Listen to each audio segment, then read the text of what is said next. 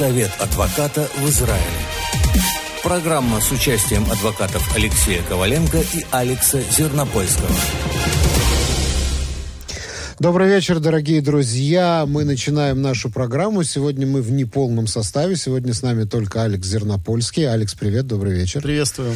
И я хочу напомнить, что эта программа, да, меня зовут Свизильбер, если э, кто не знает еще мой голос.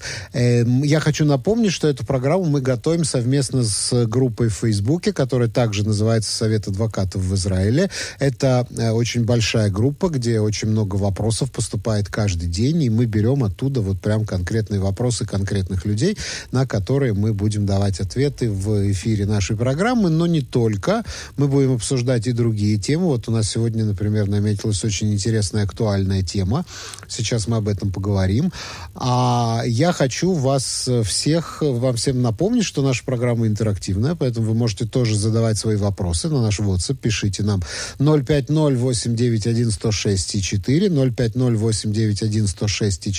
Я думаю, что вы знаете э, наш, э, уже запомнили наш номер WhatsApp. Он очень простой. Э, 050-891-106-4. Если у вас есть вопросы, юридические вопросы к Алексу Зернопольскому, пожалуйста, присылайте. Будем отвечать вам просто вот в прямом эфире по возможности. Э, либо на нашей страничке в Фейсбуке вы тоже можете, там есть топик сейчас э, нашей программы, с анонсом нашей программы, и можете там оставлять свои вопросы. Мы тоже это увидим и э, попытаемся попытаемся ответить на все вопросы. Ну, а э, сейчас, для, для, для, для, так сказать, для затравки, Алекс, я хочу тебе предложить э, для обсуждения одну очень актуальную тему. Вот э, представьте себе такую ситуацию. Очень э, известная сеть оп- э, оптики, Оптикана, кажется, если я не ошибаюсь. Но дело не в этом. На сайте этого, на сайте этой торговой сети произошла ошибка. И фактически они предлагали там очки самых там Cartier и других самых-самых самых дорогих брендов они предлагали всего за несколько шекелей, там, за 4 шекеля пару очков. И, конечно же, народ побежал это все покупать в интернете. Но через какое-то время, когда в компании заметили ошибку, они, значит, отменили все эти сделки и прислали э, всем, значит, покупателям письма с извинениями, написали, извините, произошла ошибка, но вот мы предлагаем вам купон со скидкой э, для покупки наших товаров, как в качестве компенсации за моральный ущерб. И народ пошел жаловаться в Совет потребителей, Совет по защите прав потребителей.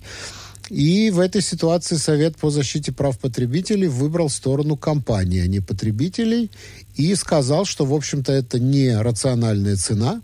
Понятно, что произошла ошибка, поэтому э, компания в этой ситуации права. Алекс, прокомментируй, пожалуйста, нам эту ситуацию. Что, э, в, в, какой урок из этой ситуации нам надо извлечь? Ну, давайте начнем с того, что э, в общем если есть некое несоответствие цен между ценой, которая заявлена, например, на товаре в магазине или в данном случае на электронной полке на сайте данной компании и реальной ценой, по которой компания хочет ее продать, или, или ценой, которая зафиксирована на кассе, при том, что человек физически, например, находится в магазине, в таком случае та цена, которая была заявлена, она, в общем-то, должна быть и проведена, и э, любой потребитель имеет право настоять на том, чтобы он мог заплатить э, за товар именно по той цене, потому что он, э, собственно, принял уже решение о приобретении товара, исходя из того, что он увидел. Но здесь такая ситуация у нас несколько крайняя, такая радикальная, поскольку, поскольку всем-то понятно, да, что если речь идет о каком-то э, фешенебельном товаре, такой как Cartier и, и так далее, то, скорее всего, он не будет стоить несколько шекелей. Коль скорее скоро, всего, они потеряли три нуля. Да, коль скоро этот, э, э, этот товар не является э, какой-то фальшивкой там, и так Контрафактом. Далее. Но, да. Но э, понятное дело, что, скорее всего, такая уважаемая сеть, как Оптикана, не будет таковым торговать. И поэтому речь идет просто об ошибке человеческой, и, собственно говоря, любой обычный, нормальный, разумный потребитель не может предположить, что он купит этот товар по заявленной цене. То есть в данном случае совет, насколько я понимаю, по, защите потребителя руководствовался больше э, вот он должен тоже прийти к некому балансу и э, рассмотреть, насколько и покупатель является добросовестным, при том, что настаивает о покупке товара по заведомо чрезмерно заниженной цене. Как правило, кстати, такие ситуации являются предметом таких э, исков, таких тяжб, как э, коллективный иск. Когда, например, э, есть такое несоответствие в цене, и оно касается огромного количества людей, то, в общем-то, находится кто-то, кто берет на себя ответственность подать такой иск в суд, и в дальнейшем уже компания должна выплачивать многотысячные, многомиллионные компенсации как правило, раздавая различные купоны, бонусы и тому подобное. Насколько ну, понимаю, наверное, это тоже имело какое-то влияние, что компания сразу поняла, что они накосячили, и сразу сама предложила компенсацию. Ну, я думаю, что в первую очередь это и имиджевая история, потому да, что да. любая уважающаяся компания, я думаю, что когда происходит вот такой афронт, она должна брать на себя ответственность и э, каким-то образом тех покупателей, которые поспешили и прыгнули в эту лодку и успели приобрести э, данный товар, они э, все-таки решили их, им компенсировать данное вот время, моральный ущерб. Да, за отмену сделки, да. Да.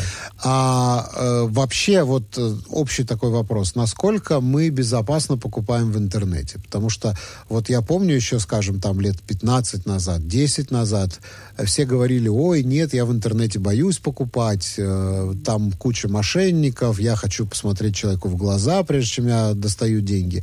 Но сегодня я смотрю, практически таких вопросов ни у кого не возникает. Насколько безопасно мы покупаем в интернете?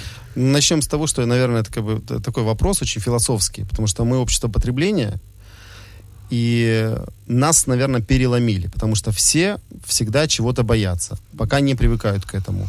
Я думаю, что ты помнишь прекрасно, какой вот э, скандал был, и э, подне, поднялась э, волна недовольства и протеста касательно биометрических документов. В конце концов, где все эти возмущающиеся, большинство из них уже давно Сделали. имеют такой документ потому биометрический, да, потому что ну, это удобно и никуда от этого не убежать. То есть э, мы не можем очень тяжело противиться государству, если государство на государственном уровне принимает некое такое решение, то... Я тебе собственно... больше скажу, очень тяжело противиться новым технологиям, которые меняют мир. Вот, это как часть э, того, что я, о чем я и хотел сказать, что мы не можем, к сожалению, есть э, какие-то процессы, которые нам не подвластны, они нам не подконтрольны, и нам приходится либо вообще уйти в подполье, и мы, например, знаем часть нашего общества, которые не пользуются совершенно смартфонами, они до сих пор ходят с кнопочными телефонами. Вот, и интернета у них там нет, э, телефон, э, телефоном они пользуются только для, э, для связи, а не для выхода в эфир, для выхода в интернет. И, собственно говоря, я думаю, что это меньшая часть общества, и они так и будут, и так, и так и задержатся в в некой такой исключительной позиции в качестве э, исключения, а правилом все-таки будет это преклонение перед прогрессом. Мы все будем э, и пользоваться, и покупать. Теперь, что касается, насколько эта покупка действительно является безопасной. Мы знать не знаем этого. Я думаю, что есть и хакеры, которые пользуются и собирают информацию, информацию о нас. Но я исхожу больше того из э, некого предположения, что о нас знают все. То есть, может быть, Большой так... брат, старший брат. Знать, да, и зная это, жить легче, потому что есть и, и крупные компании, такие как Google, Facebook и так далее. То есть, где бы мы ни входили в интеракцию с интернетом, мы оставляем свои отпечатки. Эти отпечатки скрупулезно собираются, есть огромные базы данных. Про каждого из нас при желании они знают все. Не, именно поэтому они э, дают нам точную рекламу, в том числе пользуются этим, э, этим товаром, этими знаниями, этими базами данных э, практически любые компании, которые предлагают нам некие услуги посредством тех же самых э, э крупных рекламных площадок, такие как вот выше названные Google и Facebook, они пользуются этими базами данных. Просто они э, делают, что такое таргетная, к примеру, реклама. Э, компания выстраивает себе некий такой облик или определенный задает параметры своего потенциального потребителя, своего потенциального клиента. Задавая эти параметры, она э, дает задание этой вот площадке рекламной, которая уже на основании своей базы данных вычленяет этих э, своих пользователей и точечно им посылает определенные э, запросы. Ну да, это если ты там, э, тебе что-то надо было посмотреть в гугле, ты написал, например, сверло, и все, и тебе начинает реклама стройматериалов да. идти постоянно на любом сайте, куда бы ты ни зашел, тебе будет со всех сторон реклама всяких стройматериалов и так далее. Да, это есть. Но давай все-таки перейдем к вопросам, э, которые задавали, э, задают не задавали, а задают э, э, члены группы Совета адвокатов в Израиле в Фейсбуке. Рая Хеша пишет, я работаю в хостеле, э, Мадриха это, э, как это сказать, инструктор. Наверное, да. Да. Работаю в связи с коронавирусом э, часы подряд, Рацуф. Э, например, смена с 15 до 23, и не пробивая карточку, выхожу э, на выход, продолжаю с 23 до 8 утра.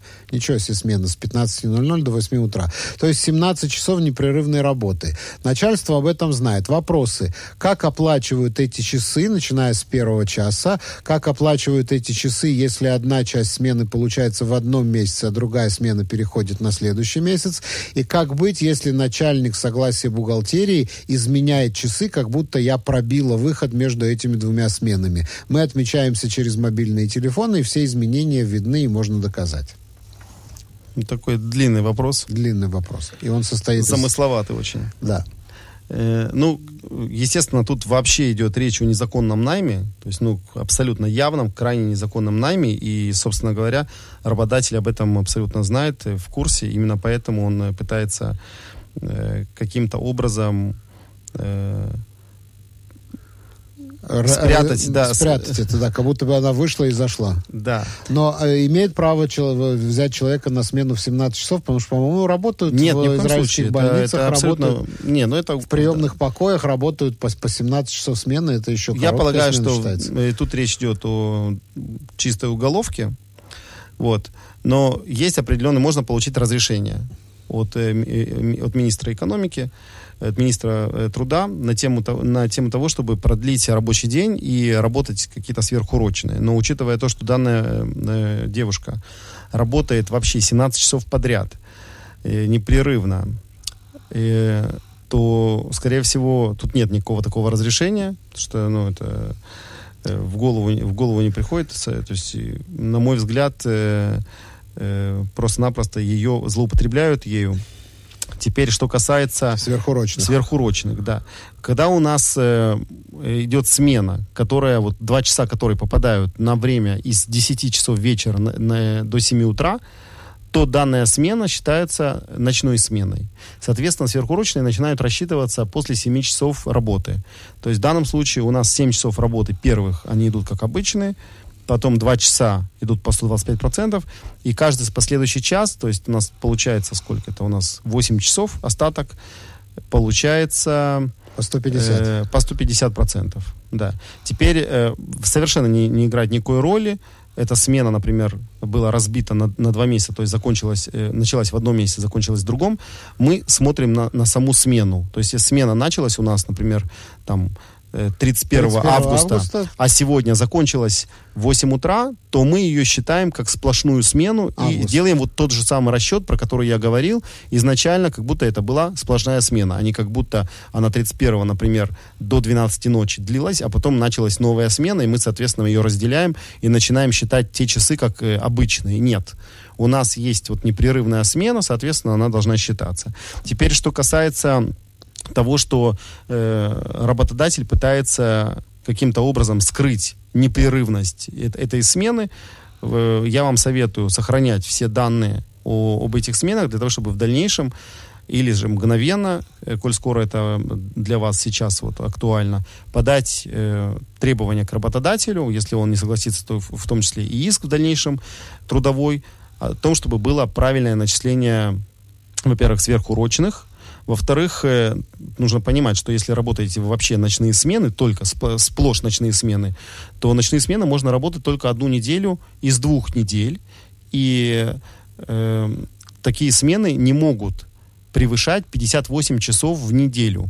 То есть, если вы работаете, это включая сверхурочные, в данном случае речь идет о том, что вы работаете, то есть, ну, я, опять-таки, там э, вроде как не идет речь о том, сколько дней в неделю идет работа, но если даже вы работаете э, 4 дня в неделю, то есть, то у вас получается сколько? 40, 28, 68 часов в неделю, то это ну явно уже с, с серьезнейшим нарушением. Если человек готов работать много часов, хочет заработать побольше денег, ему да, платят сверхурочные, он может работать такие смены длинные? Сам-то человек может, работодатель не имеет права. Не имеет права. То есть это уже это И уголовная именно, ответственность. Именно вот за это она может потребовать компенсацию за то, что ей давали такие длинные К смены. сожалению, как правило, нет.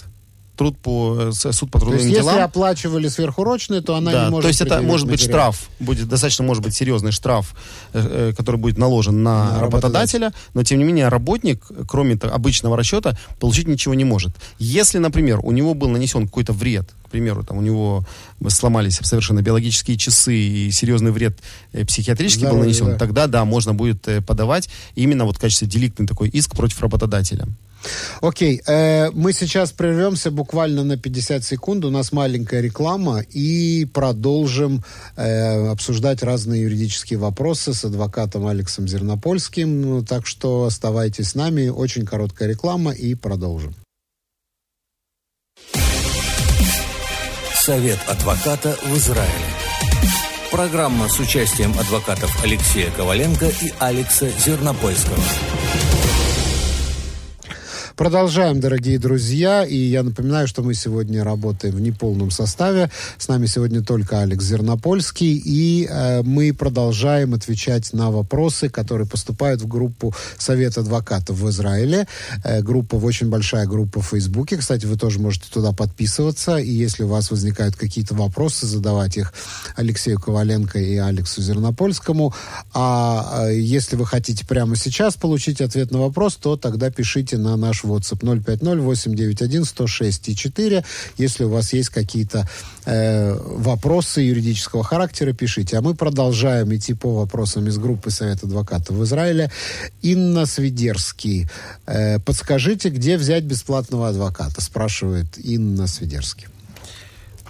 Во-первых, у нас есть э, некая такая государственная э, структура, э, которая называется СИО Мишпати. То есть это бесплатная юридическая служба, которая помогает гражданам, как правило, неимущим или малоимущим, э, в том, чтобы инициировать некий гражданский процесс. Потому Но что- это юрконсульты, да? Это не адвокаты. Нет, это адвокаты. Это адвокаты. Это именно государственная адвокатская служба, бесплатная, которая предоставляет адвоката за там э, очень символическую какую-то стоимость. Я, честно говоря, тут именно подробностей сейчас сказать не могу, потому что не вдавался в них. Э, вы можете обратиться, во-первых, написать в интернете Сиюа Мишпати. Но это при муниципалитете. При Нет, муни- нет, не- нет, не нет, нет.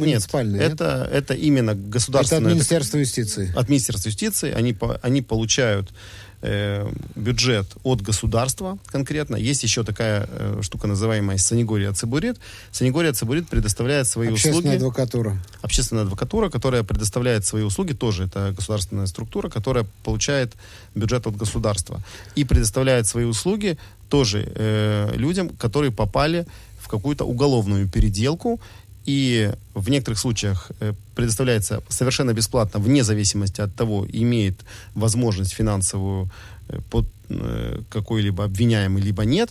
А, например, на стадии ареста а дальше уже есть тоже какие-то там подразделы, и проверяются различные параметры. Например, если там тяжкое какое-то обвинение, то человек имеет право, любой гражданин имеет право на бесплатного адвоката. Если же это, например, не тяжкое какое-то преступление, то проверяется действительно, есть ли у него возможности финансовые. В том случае, если у него нет, к примеру, человек инвалид, либо получает э, пособие э, какое-либо из э, Института национального страхования, в таком случае, как правило, э, ему будет предоставлен такой бесплатный адвокат. Поэтому проверяйте свои... э, Но это, по-моему, сама полиция при предъявлении обвинений предлагает человеку бесплатного адвоката. в уголовном, да. В Если мы уголовном, говорим... да. В данном случае как раз э, непонятно совершенно, какого бесплатного адвоката хотят, э, хотят взять. Вот, э, то есть либо это, это гражданский какой-то процесс, либо уголовный. То есть либо в, в том или в другом случае нужно это проверить, обратиться, и, возможно, действительно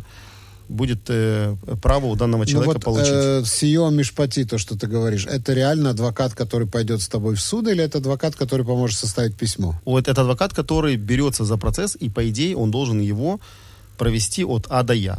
То есть он идет в суд и... Да, делает все. Другое дело, что очень, может быть, это не коллегиально будет звучать, но э, что поделать? Мы как бы те адвокаты, которые не работают с данными, а любой адвокат в принципе может получать, э, получить аттестацию и работать э, с этими э, структурами, и с Сиомишпати, и с Санигория Цибурит. Вот. Но не все это хотят делать по многим разным причинам, поскольку, поскольку там есть какие-то ограничения в ставках, то есть э, адвокат не может самостоятельно назначить клиенту сумму, потому что он получает От определенную, да, определенные суммы за каждый процесс от государства. Часто, э, ну, знаете, да, сами, что э, бесплатный сыр где находится, часто обращаясь к такому адвокату, который, в принципе, не замотивирован, у него есть какое-то большое количество дел. Э, каждый адвокат, нужно понимать, что его единственный ресурс, это, помимо знаний, понятное дело, это время. То есть, чем больше, например, дел, э, которые, за которые он получает невысокую оплату, у него есть, тем меньше у него мотивации этим заниматься. И тут уже зависит от человека, насколько он добросовестно относится к своей работе. Но mm-hmm. я еще раз не буду там какие-то советы раздавать. Человек неимущий, у него другого выбора нет. Поэтому тут сравнивать, например, что лучше, куда лучше идти, потому что есть адвокаты и там, и там разные. Более того, есть адвокаты и на частном рынке, которые работают в том числе с этими организациями. То есть у них часть есть э, своей практики, часть практики, которая предоставляется этими организациями государственными. Окей, идем дальше. Евгений Давидович или Давидович, Евгений Давидович пишет, подскажите, пожалуйста, если человек, сидящий в халате, в отпуске за свой счет, летит за границу на 10 календарных дней, то выплаты сохраняются, и если сохраняются, то полностью или нет? Так, ну это такой вопрос с подвохом. То есть, э, еще раз, вот мы сейчас, э, понимая, что, скорее всего, речь идет о Э, нынешнем времени сложном, когда да, человек, да, который конечно. сидит, находится в этом халате, так называемом, это уже у нас сейчас э, сродни, вот говоря халат, подразумеваем автолу подразумеваем да, пособие, по пособие по безработице. Потому что в обычное время человек, вышедший, вышедший на халат, то есть э, э, находящийся в отпуске за свой счет, счет, он ничего не получает. И только вот сейчас, так как государство дало возможность э, работодателям не увольнять своих работников, а как бы замораживать их и отправлять их в, в отпуск за свой счет, но при этом получать э, автолу, э, пособие по безработице, э, вот в таком случае именно э, вот сейчас, э, если, например, он вылетает на 10 дней за границу, и при том, что его не вызывает служба занятости, то есть биржа труда, для того, чтобы отметиться, для того, чтобы э, получить направление на какую-либо работу, он, в принципе, может вылететь, влететь и получить полностью 10 дней. Но если же его все-таки вызывают, хотя это, вот я, опять-таки, мы говорили об этом на, на предыдущей программе, что это достаточно странно, и на, на нашей практике, по, э, по крайней мере, не было такого, то э, если он находится за границей, его вызвали, и он не пришел, он за этот период времени не получит ничего от э, Института национального страхования. Да. То есть понятно, что дни у него, дни безработицы у него, может быть, сохранятся, но за то время, когда он за границей, Битохлевмы ему не заплатят. Да. Далее. А, Алла Петряшкин если я правильно читаю ее фамилию, э, как можно отменить сделку и вернуть аванс за заказанную мебель, которую не получили с февраля? Вообще, тема мебели, она в, в, у нас, особенно в Израиле, она очень острая. И, наверное, ну, у нас было сотни случаев, когда приходили люди к нам, совершенно находясь в таком э, очень тяжелом психическом состоянии из-за того, что Именно они заказали и заказали какую-то мебель и вообще какие-то услуги, мебель. Э, ну, мебель это и, довольно дорогостоящее приобретение. Да, и зачастую у нас мебель делается не прямо в Израиле, ее заказывают откуда-то, она должна прийти либо за границей, либо э, с территорий, из Палестины. Вот. И вообще это очень частая такая история, наверное, даже регулярная, когда есть задержка в поставке.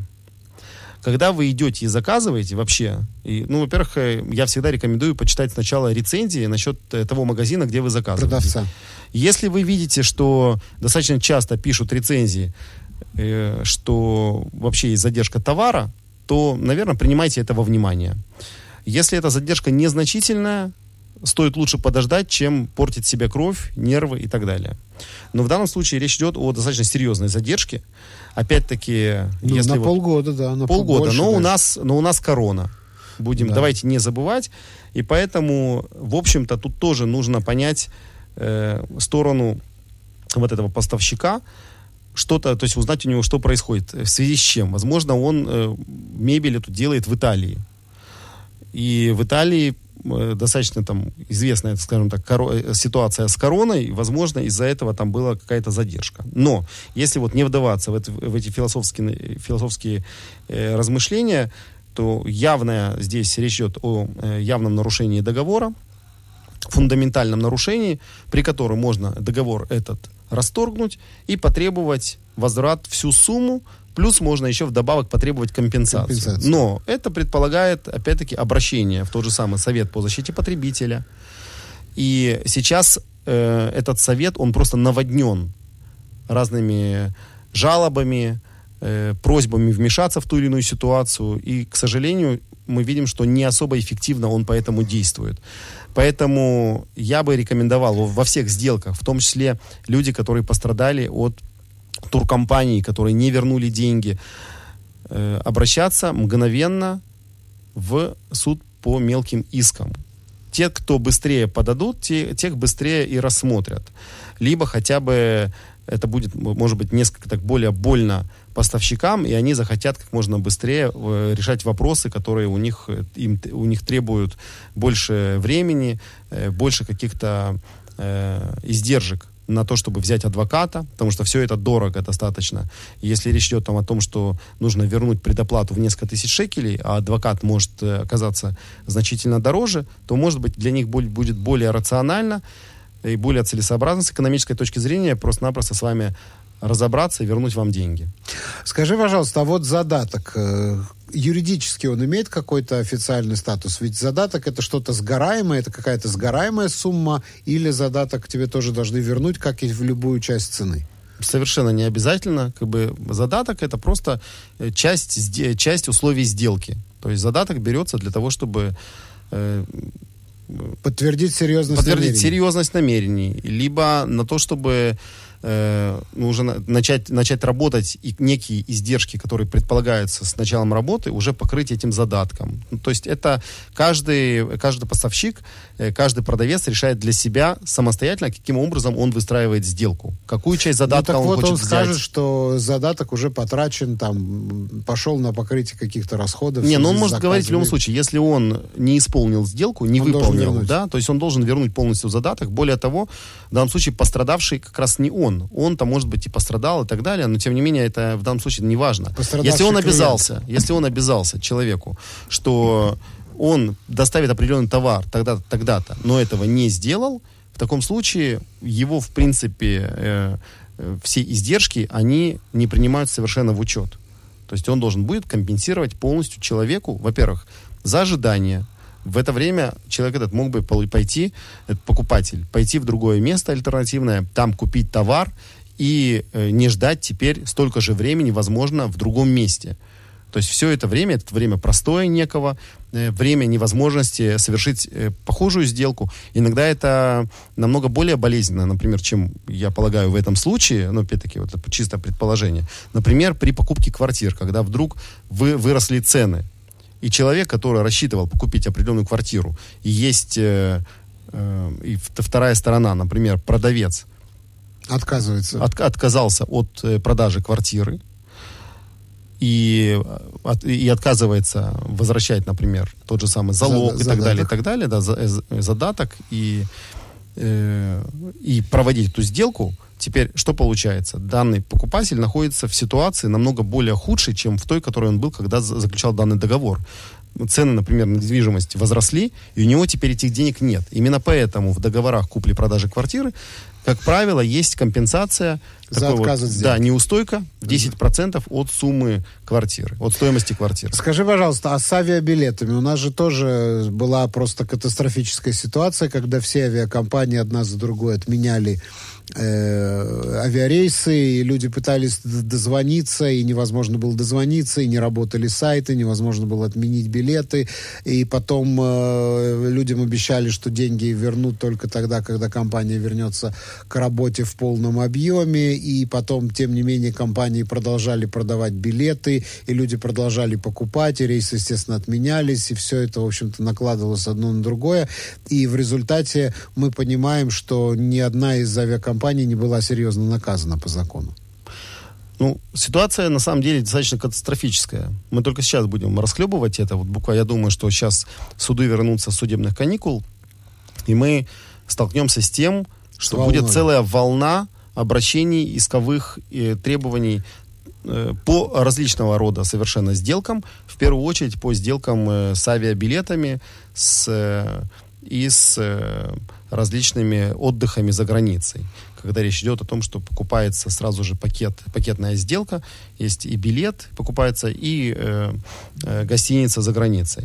Так вот, э, я даже я не знаю, то есть сейчас это бу- абсолютно спекулятивно, Это каким суды образом решить. суды, да, суды будут с этим всем разбираться, потому что понятное дело, что и авиакомпании с одной стороны, и э, турагентства, они будут утверждать, что они пытались каким-то образом выжить, э, и поэтому они продавали билеты с надеждой на то, что все-таки состоятся эти авиарейсы. С другой стороны, э, люди, которые тебе билеты покупали, э, тоже, то есть опять-таки непонятно, чем они руководствовались, потому что э, э, явно они брали на себя такой достаточно серьезный риск. И поэтому есть такая штука, называется Ашам Торем. В том случае, когда невозможно предъявить или вменить ответственность только одной стороне, а эта ответственность каким-то образом делится в разных процентах, в разных процентах соотношения между двумя сторонами. То есть и тут, скорее всего, и покупателю, этому потребителю можно будет вменить некий, некую ответственность, некий риск за то, что он купил билет, понимая, что, возможно, эта сделка не состоится. А с другой стороны, и авиакомпания можно будет вменить э, то, что они вводили в заблуждение людей, продавая билеты, и брали на себя тоже чрезмерный риск. То есть, и понятное дело, что они здесь будут, э, окажутся в том числе в большей степени виноваты. Но, э, так как вообще э, в, вся то есть, туристическая сфера, она сейчас находится в очень плачевном состоянии, кроме, наверное, внутреннего туризма, который в Израиле пока что, мне кажется, процветает прекрасно, потому что в Эйлате негде ступить просто-напросто. Вот я э, по, Видел своими по глазами. свидетельствам... э, Нет, своими глазами Своими не глазами видел, да, то есть я меньше мне нравится Эйлат, но, тем не менее, э, по свидетельствам очевидцев, многих мне знакомые, которые просто... Ну, в Израиле ни- никто не может усидеть какое-то время долгое на месте, не поехав куда-то отдыхать. Пришлось ехать, естественно, в Эйлат.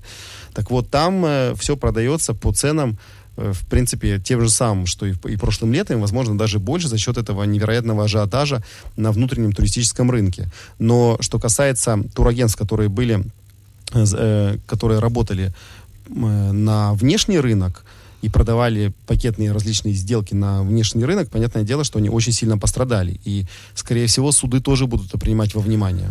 Но, тем не менее, эпидемия коронавируса не объявлена форс-мажором, то есть не будет исходить из того, что это высшая сила. Но еще раз, мы не знаем, Не знаем. Как, э, как к этому отнесутся суды. Потому что мы судили, редили, и э, даже палата адвокатов Единого на эту тему, нет. на эту тему выдала достаточно такой подробный свое, свою экспертизу, свое заключение, но тем не менее, как бы это тоже э, не Еще не истина в окончательно. последнем инстанции, да, и истина в последней инстанции это все-таки у нас суд, и э, мы ждем, будем ждать э, э, судебных постановлений мирового суда и более высоких инстанций. Вот пришел вопрос от нашей слушательницы Ники. Она пишет, Алекс, расскажите, пожалуйста, про тесты на установление отцовства. То есть я так понимаю, что это генетические проверки. Тест на установление отцовства это, это тест для того, чтобы, в общем-то, заказ- э, доказать материнство либо отцовство э, в отношении э, какого-либо ребенка совершеннолетнего либо несовершеннолетнего. В данном случае у нас в Израиле принято, что такие иски должны подаваться в суд по семейным делам и рассматриваются этим судом. Э, в принципе, у нас э, есть постановление Верхов... Высшего суда справедливости на тему того, что э, данные проверки должны проводиться только в том случае, если невозможно доказать путем свидетельских показаний, э, совокупности документов, различных улик, э, подтверждающих то, что тот или иной человек является матерью либо отцом ребенка. Вот. Но тут еще одна такая у нас штука, что мы пытаемся, Израиль пытается избежать признания ребенка мамзером, то есть незаконно рожденным. Ну, это да. как бы, на, на русском больше это сам, да, потому что это более, это больше такой, наверное, э, Мамзер, религиозный да, это термин. более религиозный термин, чем. Вот. Но э, Израиль не принимает вообще такие э, тесты, которые были проведены в, за границей. То есть неважно, Только где бы вы ни делали, израильская да, лаборатория. будь то Россия, Украина, США, принимаются только тесты, которые не просто израильская лаборатория, а израильская лаборатория провела, провела по э, указанию суда. То есть должно быть судебное предписание, такой вот цавший пути, который, э, некий такой судебный ордер, который э, постановит, что данный, данный тест, данная проверка должна быть проведена в, в отношении того-то, того-то человека. Часто, когда вообще это происходит, когда... То есть нет такой ситуации, что ты идешь, делаешь тест, а потом его приносишь в суд? Они это не примут? Нет, ну, поня- по понятным причинам да. совершенно. Да, да, да. Вот. Э, все это делается очень... Э, то есть есть выработанный механизм, каким образом все это происходит. Как правило, если это делается в Израиле, то есть... Э, то это можно провести практически в любой больнице. Если это за границей, то у нас есть только одна больница, которая проводит такие тесты, которая аттестована на эту тему, которая, у которой есть специальные, э, специальные люди, которые находятся на связи с э, Министерством иностранных дел Израиля и с консульствами за границей. Это Теля Шомер. Э, после того, как человек приходит и сдает данный тест, то он в руки вообще ничего не получает, там э, очень четкий механизм его идентификации, то есть тоже просто Чтобы не было кого-то с улицы, подмен, никаких с улицы там, не приведешь. Манипуляций, да. то есть все четко. И даже касательно, например, э, новорожденных, э, в большинстве случаев требуется уже сделанный паспорт, то есть заранее достаточно сложно сделать. Для этого нужно специальное предписание суда, потому что идентифицировать ребенка достаточно сложно. Новорожденного действительно можно подменить, принести кого-то другого. Вот. Ну, опять-таки, это должен все-таки быть новорожденный, который имеет непосредственно биологическое отношение к тому человеку, который заявляется отцом. Да. И э, после того, как такой тест проводится, идет экспертиза, и если экспертиза, чтобы, чтобы она не выявила, она отправляется напрямую в суд. И только уже из суда этот вот истец или э, соискатель э, статуса отца или матери Узнает. выясняют, выясняют, является ли он действительно э, отцом, либо нет. То есть это как в этом телевизионном шоу, когда он открывает конверт и говорит, вероятность того, что это ваш отец, там Столько 99 обычно, да, обычно 100% нигде не пишется да, никогда. 99 99. Да, пишется 99.99. .99, вот. Или наоборот 0%, то есть такое тоже бывает. Но э, у меня другой вопрос. Если человек не хочет сдавать этот тест, а его потомки, там, предполагаемые, допустим, дети, хотят э, доказать, что он их отец, что делает суд в этой ситуации? Потомки, э, имеется в виду живого, Дети, да, живого да, человека. Да, живого человека, который, ну вот, не хочет. А он не, не хочет, хочет, он, он противится. Не хочет, противится всячески. Этому, да. Но у нас на практике были такие случаи, неоднократно на самом-то деле, э, очень неприятные вообще сами по себе, они с точки зрения и этической, и с точки зрения моральной. Э, мы таких людей заставляем сдавать, в конце концов, такие тесты. То есть это путем э, его э, судебного преследования, и с применением различных э, органов, в том числе полиции, для того, чтобы их привести и, и заставить их сдать. Потому что в рамках закона такая, такие полномочия есть. Ну, тут достаточно сложно, правда, суд убедить в том, что уже пришел такой этап, что этот человек самостоятельно, по, добровольно точно не явится для того, чтобы сдать свои... Что все уговоры уже ни к чему не приведут. Да. И есть у нас были там ситуации, когда мы человека действительно разыскивали, прям он скрывался, специально не, не хотел сдавать э, свой генетический материал для того, чтобы его сын доказал, что он является его отцом. Этот тест это слюна, да? Это берется слюна. Это может быть слюна, может быть кровь. Может быть кровь тоже. Да. А в, для, для подтверждения, скажем, э, отцовства с целью репатриации, что делается? То же самое. Кровь? То же самое. Слюна. Это не важно не совершенно, а, не да. То есть в данном случае э, просто-напросто есть разные механизмы э, забора генетического материала.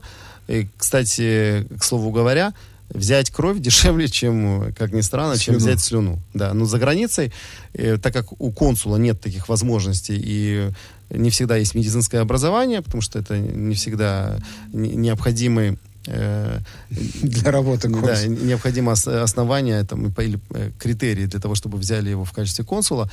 Поэтому там только идет забор с помощью э, ватной палочки специальный. Ну, да. Продолжаем отвечать на вопросы э, посетителей э, в группы в Фейсбуке Совета адвокатов Израиля. Да, друзья, я напоминаю, что вы можете задавать нам вопросы онлайн 050-891-106-4, номер нашего WhatsApp-менеджера, а мы продолжаем. Э, Юлия пишет, у меня такая ситуация, 24 августа я пошла на больничный, работодатель был предупрежден в тот же день, письмо на больничные дни я ему занесла, а 25 5 августа хозяин вызвал меня, сказал, что увольняет. Причина в письме об увольнении он не назвал, но я еще и сейчас нахожусь на больничном. Законны ли его действия? И что мне делать в данной ситуации? Законно ли уволить человека, который на больничном? Однозначно нет. Это э, про, противозаконно. Есть у нас закон о, э, о больничном, который предписывает, что во время больничного работника уволить нельзя.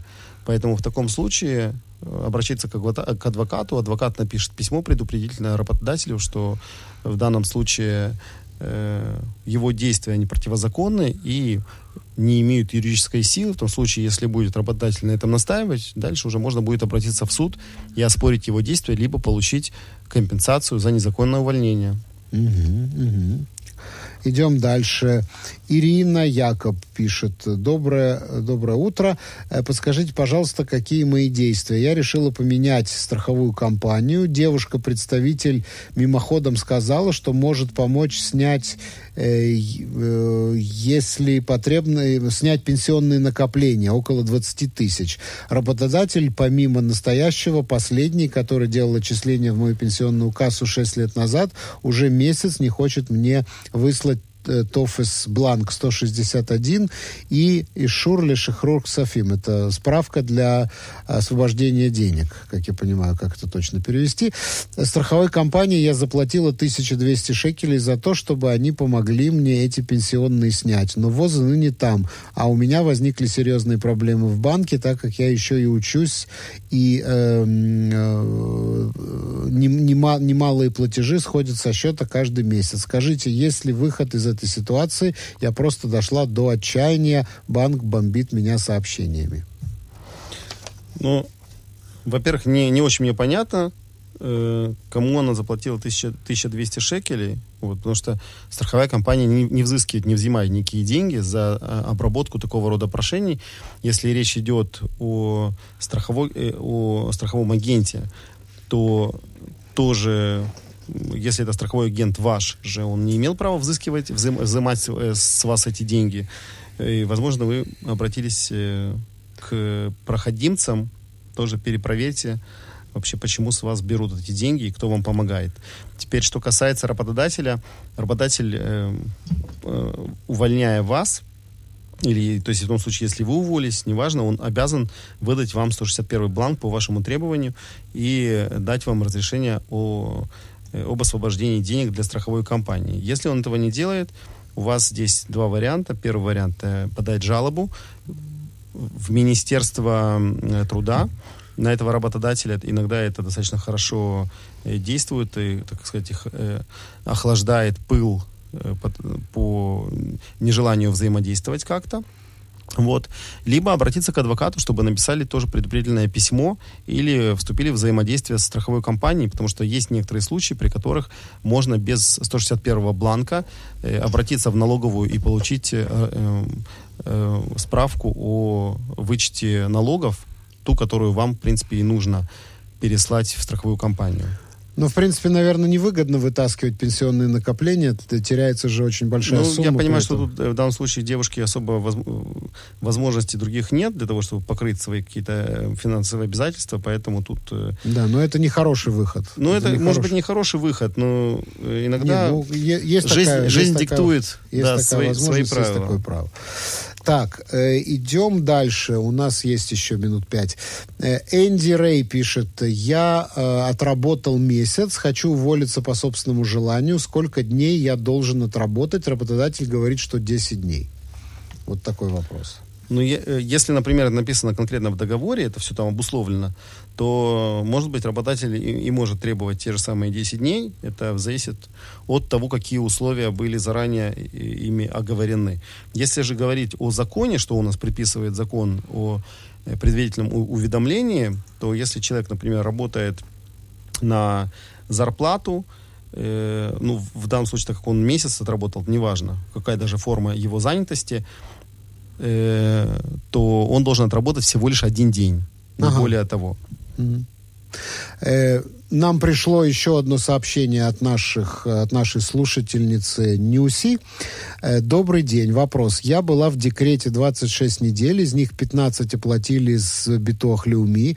Вопрос, должна ли я с 15 недели и до конца платить э, Дмей Битох Люми, это, видимо, налог на социальное страхование. Работодатель вообще никак не хочет помогать в этом вопросе.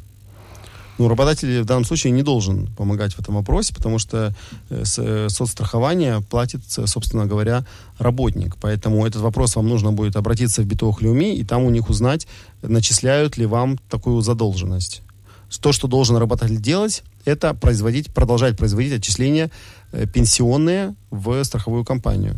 За этим тоже внимательно следите, потому что по закону о, тру- о женском труде вы имеете полное право на время декрета на то, чтобы, во-первых, у вас продолжались рабочие взаимоотношения с работодателем, и чтобы работодатель отчислял, делал такие вот отчисления в пенсионный фонд. Это похоже на, на взаимоотношения, когда человек в халате вот в этом в отпуске за свой счет, что Нет, как бы не... формально какая-то связь с работодателем остается? Нет, нет, э, отнюдь, потому что как раз, когда человек находится в халате, работодатель не обязан продолжать и, и перечислять деньги в пенсионный фонд, и этим должен заниматься э, человек самостоятельно. Если у нас есть минутка, я остановлюсь на этой да, да, теме да, поподробнее, да. потому что минутка она очень есть, важна. Минутка есть. Я думаю, что не все наши радиослушатели э, об этом осведомлены. Дело в том, что Э, когда вы находитесь в неоплаченном отпуске, в халате, то действительно обязанность продолжать взаимодействовать с страховой компанией, она переходит на вас. Работодатель некий может, конечно, продолжать за вас платить, но э, в данном случае, скорее всего, этого происходить это не будет. Это редкая ситуация. Да, да, это крайне редкая ситуация и вам нужно будет самостоятельно связаться с страховой компанией и, с, э, и либо с пенсионным за, фондом договориться о том, что сейчас вот оплата не будет происходить какое-то время, да, чтобы у вас ваши права были заморожены, для того, чтобы э, страховая компания не сказала, вот мы сейчас прерываем, так как вы долгое время не вносили, у вас прерывается там пенсионный стаж и, и так далее, и так далее. Э, поэтому очень важно, во-первых, да, постараться вносить хотя бы сколько-то, договориться с страховой компанией, может быть, меньше, чем вы вносили до сих пор, но самостоятельно продолжать что-либо вносить для того, чтобы не было, э, не прерывался ваш стаж страховой компании. Э, спасибо, Алекс Зернопольский. Все, наше время подходит к концу. 8 часов и 54 минуты. 18 э, часов, простите, и 54 минуты.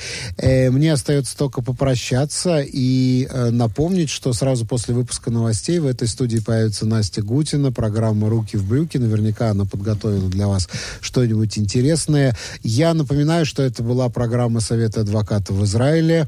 В следующий раз мы встретимся через неделю, в следующий вторник тоже с 18 до 19. Всего доброго. Счастливо.